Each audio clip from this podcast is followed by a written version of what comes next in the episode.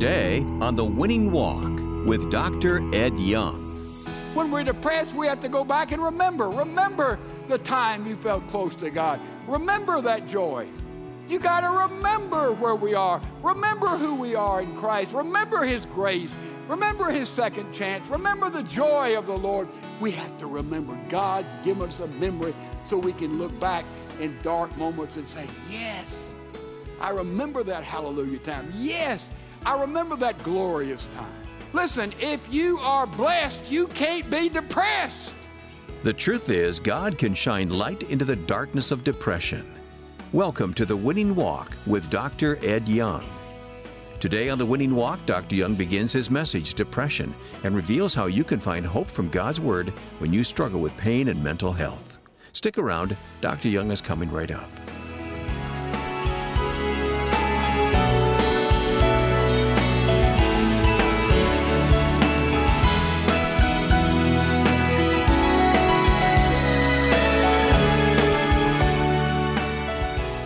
Now, here's Dr. Ed Young with today's message Depression. Turn, let me see everybody has a Bible with you. Hold your Bible up if you would. If you have your Bible, hold it high in the air. Oh, great, great, a whole sea of Bibles. Take your Bible, turn to the middle of it to the book of Psalms. Psalm, okay? There's 150 of them, 150 chapters.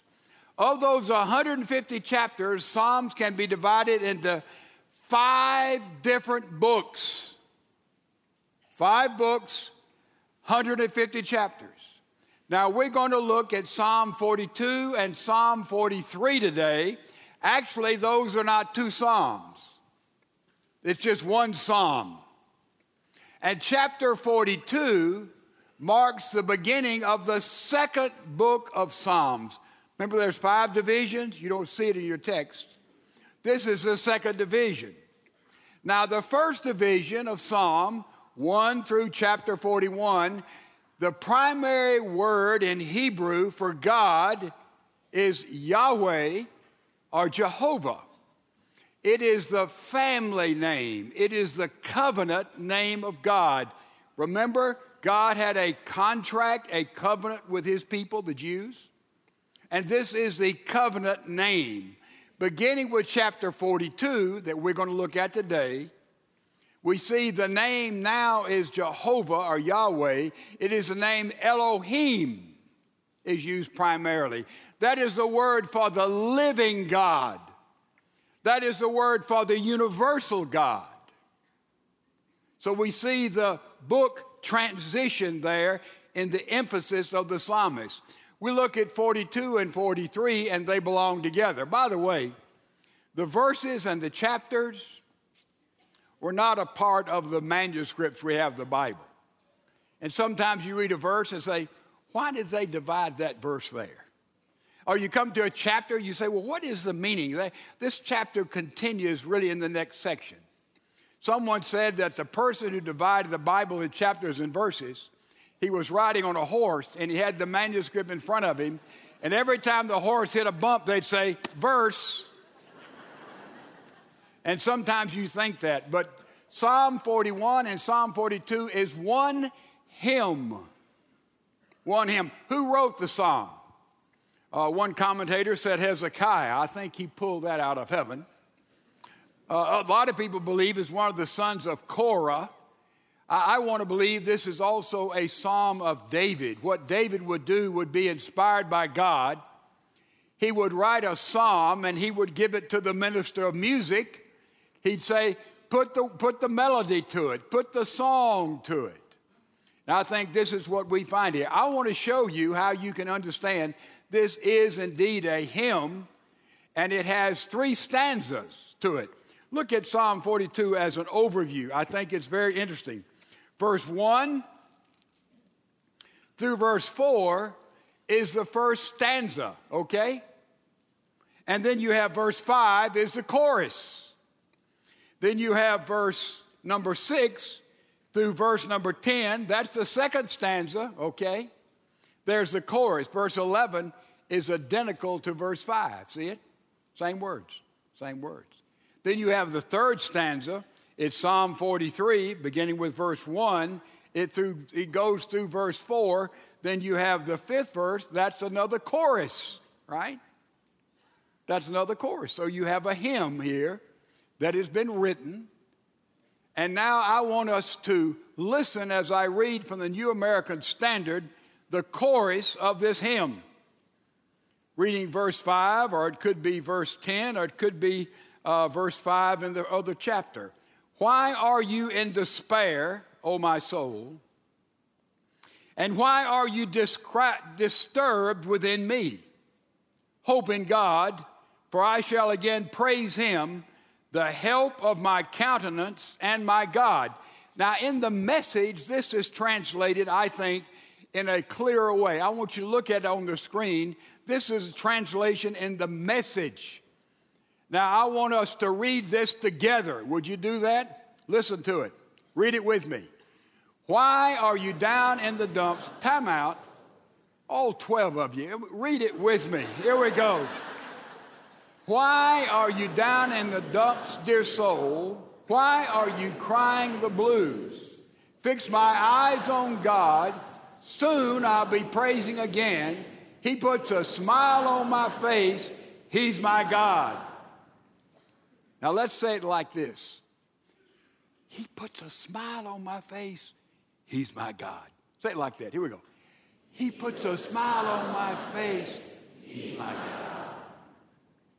That is the chorus that liberates the psalmist, and we'll see it liberates you and me out of the moments of deep, deep despair and depression. Let's pray together before we teach God's word.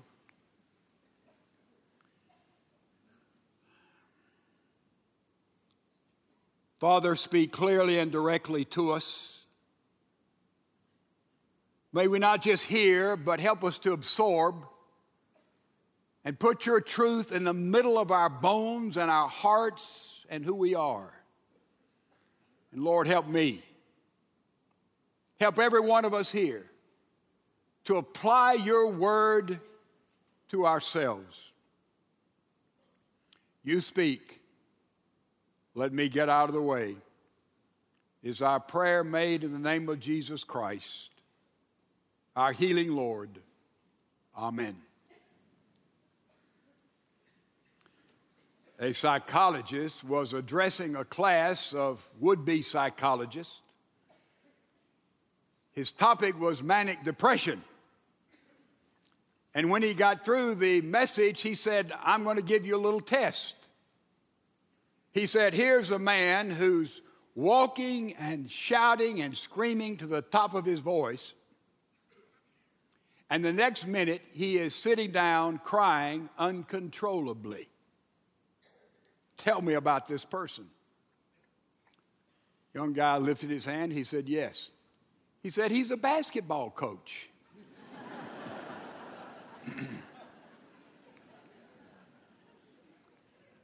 So we talk about depression.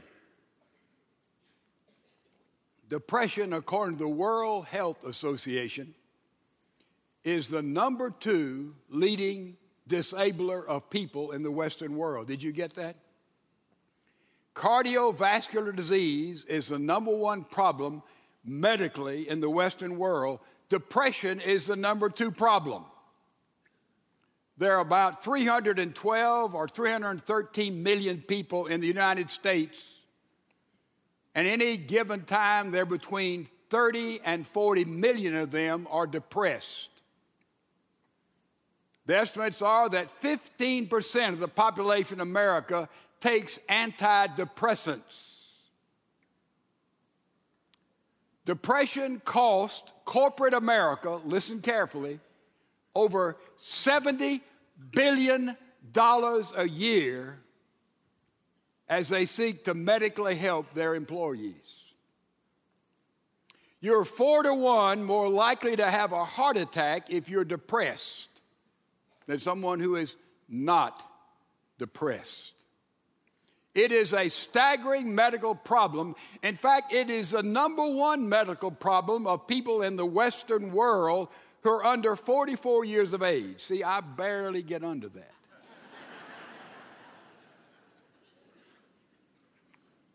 and all of us deal with it in different forms, all the way from being down in the dumps or being blue, all the way to clinical depression. Some of you remember the cartoon Peanuts. And you remember when uh, Lucy would go and set up her booth, remember? She'd set up her booth. And she'd get behind the booth, and Charlie Brown would come up and she would answer all of his problems. And on that booth, it would say sometimes, The psychiatrist is in, five cents. Remember? Let me say to you up front the psychiatrist is not in. I'm not going to pretend to stand here and tell you that I can give you three points and a poem and quote a couple of scriptures and whew, shazam, you'll be healed of depression. It doesn't work like that for many people because it is complex, it is circumstantial, it involves people, it involves our past history. But my purpose is to get you and me to think critically and biblically when we deal with depression. That's my purpose, to think biblically and critically when we deal with depression. Now let's try to define it. Someone said that it's taking a lot of diseases and mixing them together and putting them in a wastebasket. What does it mean to be depressed? It is unique sadness. It is an overwhelming feeling of hopelessness and helplessness. It is being bottomed out. It is running out of bullets. It is a battle of fatigue and exhaustion, exhaustion for no real physical reason. Depression, I think, is you take a life and you stick a pin in it and all the air comes out. All the passion, all the zest comes out. And that's the reason depression can be called a crushed spirit a crushed spirit. Now, so we look at depression and we see it introduced to us in Psalm chapter 42, 43, which I've already said is simply one hymn. And we see how the psalmist became depressed. What is the cause of his depression? It's clear in the scripture, and we're going to move rapidly, not being able to look at all of these verses. You see, the cause of depression is found in several verses. Look at verse 3, the latter part of Psalm 42. He says, While they say to me all day long, Where is your God? That will lead you in depression. If there are people around you that all day long, day after day, a problem comes up and they say, Well, where is your God? Or a situation comes up and they say, well, are you a Christian? And all day long, they're questioning, they're belittling, they're challenging, day after day after day. Where is God? Well, if there is a God, and you have people that surround us, and if you're surrounded by individuals like that, let me tell you something, they will beat you up, and you'll have to battle with the as Winston Churchill called it, the black dog. Churchill would say, the black dog of depression has come into my house. He was talking about darkness, being into a pit where there is no light. And by the way, let me say up front people say, well, if you're a Christian, you can't be depressed. Not so.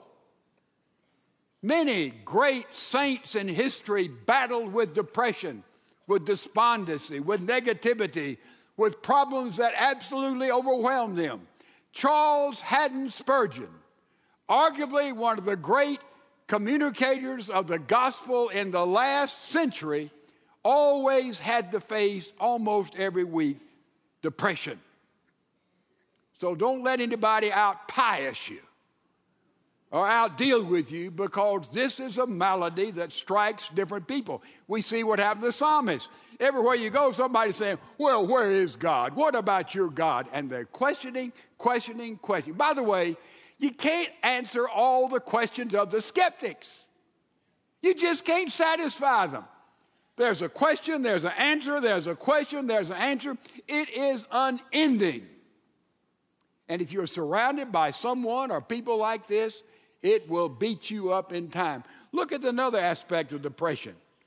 Uh, look at the middle of verse, same chapter, of verse number nine. It says, Why do I go mourning? Because of the oppression of the enemy. In other words, every time there's somebody there who is opposing you, you know, whatever it is, they're there as the opposition. They're there to confront. That will lead you into depression. Look what else you see in verse 10. As a shattering of my bones, my adversaries revile me, while they say to me all day long, Where's your God? They laugh. I mean, you still believe the Bible is true. I mean, where have you been? Did you ever go, oh, go to school? I mean, what? Oh, they revile, they laugh, they criticize all day long, they question. That will just beat any believer up, any individual up. It'll throw us into depression. And what kind of people are these that are around the psalmist? He, people like we know. Look at the second part of verse 1 in chapter 43. He says, Oh, deliver me from the deceitful and unjust person. They're deceitful. They're, conniving and they're unjust. By that, they don't know the difference in right and wrong. They don't know the difference in that which is just and that which is unjust. Just surround anybody here with folks like this. Well, where is your God? With folks that are always opposing you and questioning you. Look what it says all day long, all day long. Read that twice. And they revile, they laugh. The worst thing to do is laugh at us. We, we don't like to be laughed at. Oh, man, look at you. I just, oh my goodness. See, they revile, undercut. And, and they're deceitful people, empty people and they don't know justice, the difference in right and wrong, and what is honorable, what is dishonorable, what is profane, and what is of God. See? Surround us like that, folks, ladies and gentlemen, and it will beat you down and you will be depressed. This is the psalmist, is it not? This is the psalmist. In the Wall Street Journal this week, I happened to look at it, and it, it, it pictured four individuals that will destroy any meeting. Ever been in meetings of all kinds? We go to little meetings. You can have these four individuals will destroy any meeting. Look at them on the screen. First of all, there's the jokester. You ever been in a meeting with somebody like that? The crime is they assault with deadly punchlines. Look at the modus operandi. How do they operate? Uh, cracks jokes, appropriate or not, and waits for the response from the other workers. The level, look at it, misdemeanor nuisance. Know anybody like that? Getting together, here's somebody's always got to be cute or fine or have a perch line or one up everybody. That'll, that'll destroy any meeting. That'll destroy any. Look at the next kind of person we have here crime. This is a dominator greatly overestimates value of her, her his personal opinions. Modus operandi disrupts discussion and includes information overkill. Know anybody like that? Look at the level. First degree nuisance. Know anybody like that? Are you like that? Look at the next person they presented. This is the namesayer, crime, premeditated negativity. Oh, yeah. Waits until consensus is almost reached and derails a meeting with major objections. Level, first degree nuisance. Know anybody like that? Are you like that? Look at the next kind of person we see the rambler. Oh, I love this. Crime inflicts death by boredom modus operandi takes discussion to faraway places to people forget why they're there. Second degree nuisance. Let me tell you something, ladies and gentlemen. You work for somebody like that, you work with somebody like that, you have people like that working for you, you will be surrounded by depression a great hunk of your life. And if you're married to somebody like that, God help us all. Now, folks, look in the mirror and see if one of those sort of fits you. If you are, you are a depressor. And with determination and God's grace, you and I can change. And that's the good news. So, a lot of times people depress us, and circumstances depress us. Let me tell you what's depressing me right now. This is not a political statement. If you interpret it like that, you didn't listen. It's going to sound political, but I assure you it is not. But it depresses me. When I see on television someone of my profession and they say, I am an evangelical Christian, but I don't see anything wrong with same sex marriage. That depresses me. Why? Why does that depress me? Now, understand, anybody can live any kind of lifestyle in America they want to live. We're a pluralistic society. As long as it doesn't break the laws of our land, that's the freedom that we enjoy. I understand that. That's who we are. But by the same token, when someone says, I am an evangelical, let me tell you what that means. It means that you believe sola scriptura, you believe the Bible is the authoritative word of God. And the Bible is clear, regardless of the gymnastics that some people try to go through, that says that the gay lifestyle, the homosexual lifestyle is wrong, it is a sin, and the Bible teaches one man, one woman, and that is marriage. And so, therefore, when I stand up and say, I believe the Bible, oh, I believe the Bible, I'm an evangelical, but I see nothing wrong with this. It's fine if they see nothing wrong with this, but at the same time, they can't say, I'm an evangelical. You see, we're under the authority of this book. We're not over the authority of this book. That's what it, what it means to be an evangelical. Now, let me rush to say, I am sure your sins and my sins may be greater and more damning in the sight of God than the sin of homosexuality. I'm not putting sins in categories. We're all sinners. Make that clear and understand that. But I can't have it both ways. I can't say, boy, I support the Texans. Boy, I want our football team to go and win the, the championship and to play in the Super Bowl. Man, I'll wear a Texan jersey. I'll put on a Texan helmet. I'm a supporter of the Texans. I'm my greatest fan.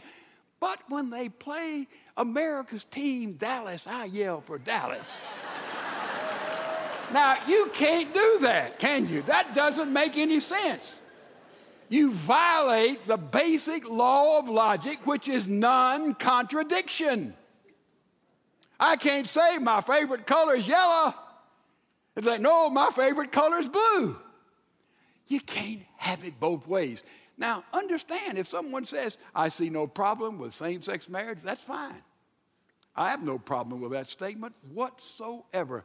But I cannot say I am an evangelical and I believe that book, at the same time say I see nothing wrong with same sex marriage. See? And when I hear that by people of my profession, or anybody who claims to follow this book, it depresses me. It depresses me about our culture and about where we are. Now, we see here the causes of depression. And we see now the symptoms of depression in the life of the psalmist. Stay with me. He confesses, he lays the symptoms out clearly. I want you to see them here. His first symptom is one of dryness. We can identify with that in our depression. Look what he says. Verse 1, chapter 42. As the deer pants for the water brooks, so my soul pants for you, O God. My soul thirsts for God, for the living God. When shall I come and appear before God? It is like a deer that is looking for water and runs to a brook, and the brook is dry and there's no moisture in the sand. You see it? And therefore he is panting. There's a feeling of dryness. When we're oppressed, sometimes we're dry, right? We're not interested in anything. We don't care about anything. We bottomed out. I use the expression, I'm out of bullets. I'm empty. I'm dry. This is what the psalmist is saying. That's how oppression uh, and depression manifested itself. He said, I'm dry. Also, he says, I'm drowning. Look at it in the same chapter. Look at uh, verse 7. Deep calls to deep at the sound of your waterfalls. All the breakers and your waters have rolled over me. There is a dryness that comes from depression, and there is the waters that have rolled over me. In other words, we're, we're depressed, we feel like we're drowning. Ever feel like that? I'm just drowning. There, there is so much, there's so much conflict, there's so many barriers, there, there's so much heartache, there's so much brokenness. I, I'm so sick. And so we feel like we're all the world is on top of us. We're drowning. Another sign of depression. And then the other sign of depression is we lose heart. By the way, you find you find dryness in the first stanza of this hymn. You, found drowning in the second stanza. In the third stanza, beginning with the 43rd chapter, you find you lose heart. You're disheartened. And we see that all the way through. Verse 2 For you are the God of my strength. Why have you rejected me? Why do I go mourning because the oppression of my enemies? See, you lose heart. You lose your passion. You use, uh, use a real desire to get up in the morning and you're disheartened. So the psalmist says, Hey, we see what caused his depression. Did you get that? All day long, people criticizing, complaining, reviling, people who don't have a sense of justice, people who oppress on every point. That'll depress you. People, circumstances, situations in lives, individuals, vocations, homes. Hey, people like the four people I pointed out, stay around those folks, they'll depress you every single time. And then we see what happens. The kind of depression, he had dryness. He felt like he was drowning and he lost his heart. Now, what is the cure for depression? What is the answer for depression? The psalmist has it built in. Has it built in. I want you to see it here very clearly. All of this is a prayer. Chapter 43, he says, Vindicate me, O God, and plead my case against an ungodly nation.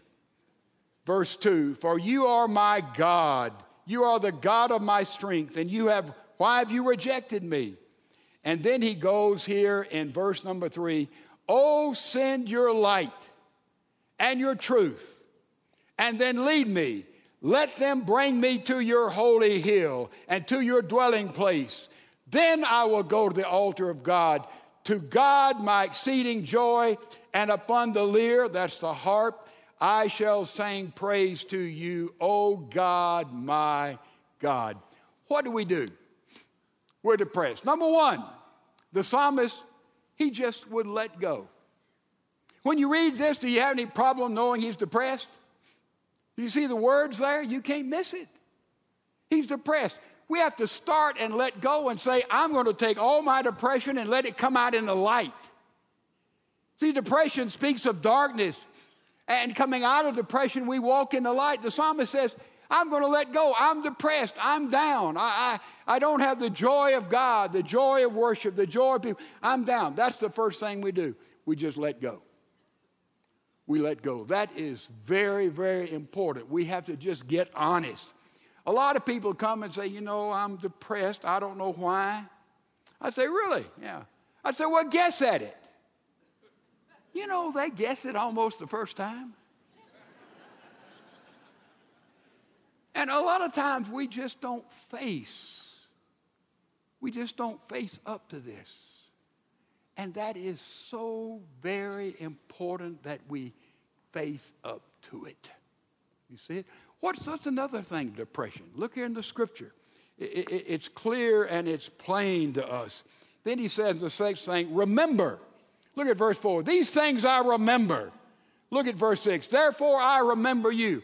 When we're depressed, we have to go back and remember. Remember the time you felt close to God. Remember that joy.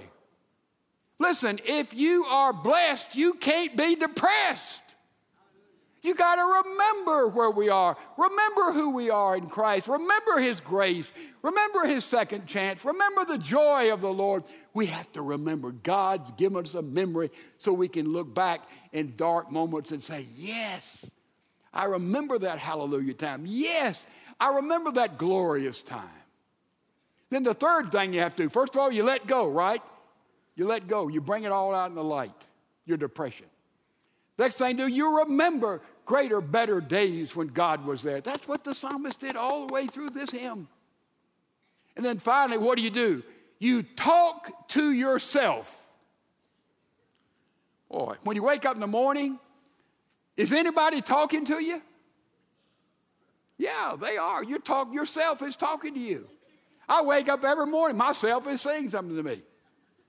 Yours is too. Now, the psalmist says, Look, don't listen to yourself, talk to yourself. If you just listen to all your human, rational kind of thinking, when you wake up, you talk to yourself and say, God, let me, let, me, let me explain this. Remember who you are, what you're about. You talk to yourself. See, we listen to ourselves, we don't deal with our impression. I listen to myself, I say, Well, I'm depressed because I made some mistakes. No, usually we're depressed because we made some poor choices. You know the difference between a mistake and a choice? Radically different. Here's someone who is walking in the forest. Beautiful day, they need to go through the forest in order to get home, and they walk through the forest, and, and it's just a magnificent walk. And they suddenly look away and they don't notice, and they trip and fall over a cliff and break their neck. That's a mistake, right? A choice would be here's someone, it is night. He does not have to walk through the forest, but he decides to walk through the forest, and there is a bright sign there saying, No trespassing. He goes farther in the forest and it says, danger ahead. He moves on in the forest and there's a big sign that says, turn around and go back. And then he trips and falls over the cliff and breaks his neck. He can't say, I made a mistake. He made a choice. Therefore, when we find ourselves depressed, See, a mistake, if, if I say something I didn't mean to say, and I can go to you and say, you know, I want you to forgive me. I, I didn't, I just didn't speak properly. Uh, which, sure, I'll forgive you. Everybody makes mistakes. But if I purposely decide to put you down and to slander you and to misinterpret you and abuse you, and I do it over a period of time, I've made a choice. So, a lot of times, in order to let go of depression, we have to realize we haven't made a mistake. Oh, it's just a mistake. We made a choice, and with choices, we have to confess, we have to seek to make restitution. There has to be probably some tears of remorse, there has to be repentance, and there has to be a humbling and an asking for forgiveness. You see the difference? We haven't really dealt with the basic problem that was pushing us down under the water. Now, we have to make different choices. And I want you to see the choices, the change that the psalmist began to make. Look at here. He says, right here, chapter 43, verse number three, Oh, send your light. In other words, he chose the presence of God. That's light, God's light, isn't it? And send your truth. He chose the person of God. That's truth. And then lead me and let them bring me to your holy hill and to your dwelling place. He chose the precepts of God. That's the word of God. Verse 4 Then I will go to the altar of God. He chose the people of God. He hadn't been worshiping, he hadn't been going to church with other people. He chose the people of God. Then he says, And to God my exceeding joy, and I will, I will upon the lyre, upon the harp, I shall praise you, O God, my God. He chose the praise of God. See what I'm saying? If we're going to come out of depression, we've got to do like the psalmist did. We've got to change our choices. You've got to choose the person of God. You've got to choose the presence of God. You've got to choose to live by the precepts of God. He'll put you on the path. You, you have to choose the people of God, that is the corporate worship together. And then finally, you have to choose to praise God. You can't be depressed when you're always being blessed. And we come out of it. Now, you remember Jesus? When he sent out those apostles the first time, he got all the apostles, he sent them out in twos to heal and to preach and to do his work. Can you remember that? That's an event in the story of his life. And when all the apostles went out, when they came back to Jesus, what do you think he did? Did he say, Oh, let's bow and pray and ask God to help us as we've touched all these lives? No. Did he say, let's get a new strategy of evangelism so we can go out and touch more people for the kingdom of God? Did he tell his apostles they came back in? Is that what he said? No. What did he say? He said, Come apart and rest. Hmm. That's not pious enough for some of us, is it? They were exhausted, down. They'd been beaten up by people. They'd been out in ministry. They'd been doing their thing, fulfilling their vocational call, and they came to Jesus. He said, Come apart and rest. Vance Havner, an old evangelist, said, If you don't rest, you'll come apart. See, one sign of depression is you want to sleep all the time. You don't want to be with people. You don't want to sleep, sleep, sleep, sleep, sleep. If that's the symptom of your depression, you need to listen to Ezekiel. The theme of the book of Ezekiel is found in two verses, and they say the same thing. The Spirit of the Lord came upon me and stood me on my feet. And if you want to sleep all the time and you're depression, let me tell you, the Spirit of the Lord, if you'll invite Him in your life, will come upon you and stand you on your feet. So you need to wake up. Now, by the same token, if your depression is one of hyperactivity, man, I don't want to face all this. I don't, I'm going to have more recreation. I'm going to travel. I'm going to read. I'm going to have television blaring. I'm going to have something in my ear. I'm going to be computing and faxing and, and whatever we do, telegraphing, whatever you're doing. Man, I'm just going to be, because I don't want to face the depths of my despair. If that's you, your problem's not sleeping too much. You're trying to cover over the malady and the darkness in your life by activity. If that's you, come apart and rest. Elijah, the classic illustration of a depressed person in the Bible, had a mountaintop experience, and now he's depressed and he runs from Jezebel and he's out there in the wilderness, and the angel comes to him and says, Here, I prepared you some food. Now go to sleep. Elijah wakes up, he said, Here, eat some more. Go back to sleep. Some of us need to rest or we'll come apart. That'll help your depression.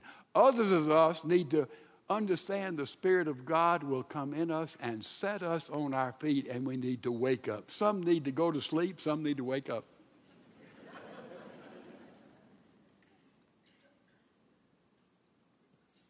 and the bottom line, then you know what we can sing. Look at your screen again, this great, great chorus. Look at it. Look at it. Fix my eyes on God. That's the first thing we do and soon I'll be praising again. He puts a smile on my face because, say it with me, He's my God. All right. He puts a smile on my face, say that. All 15 of you say that. Because He's my God.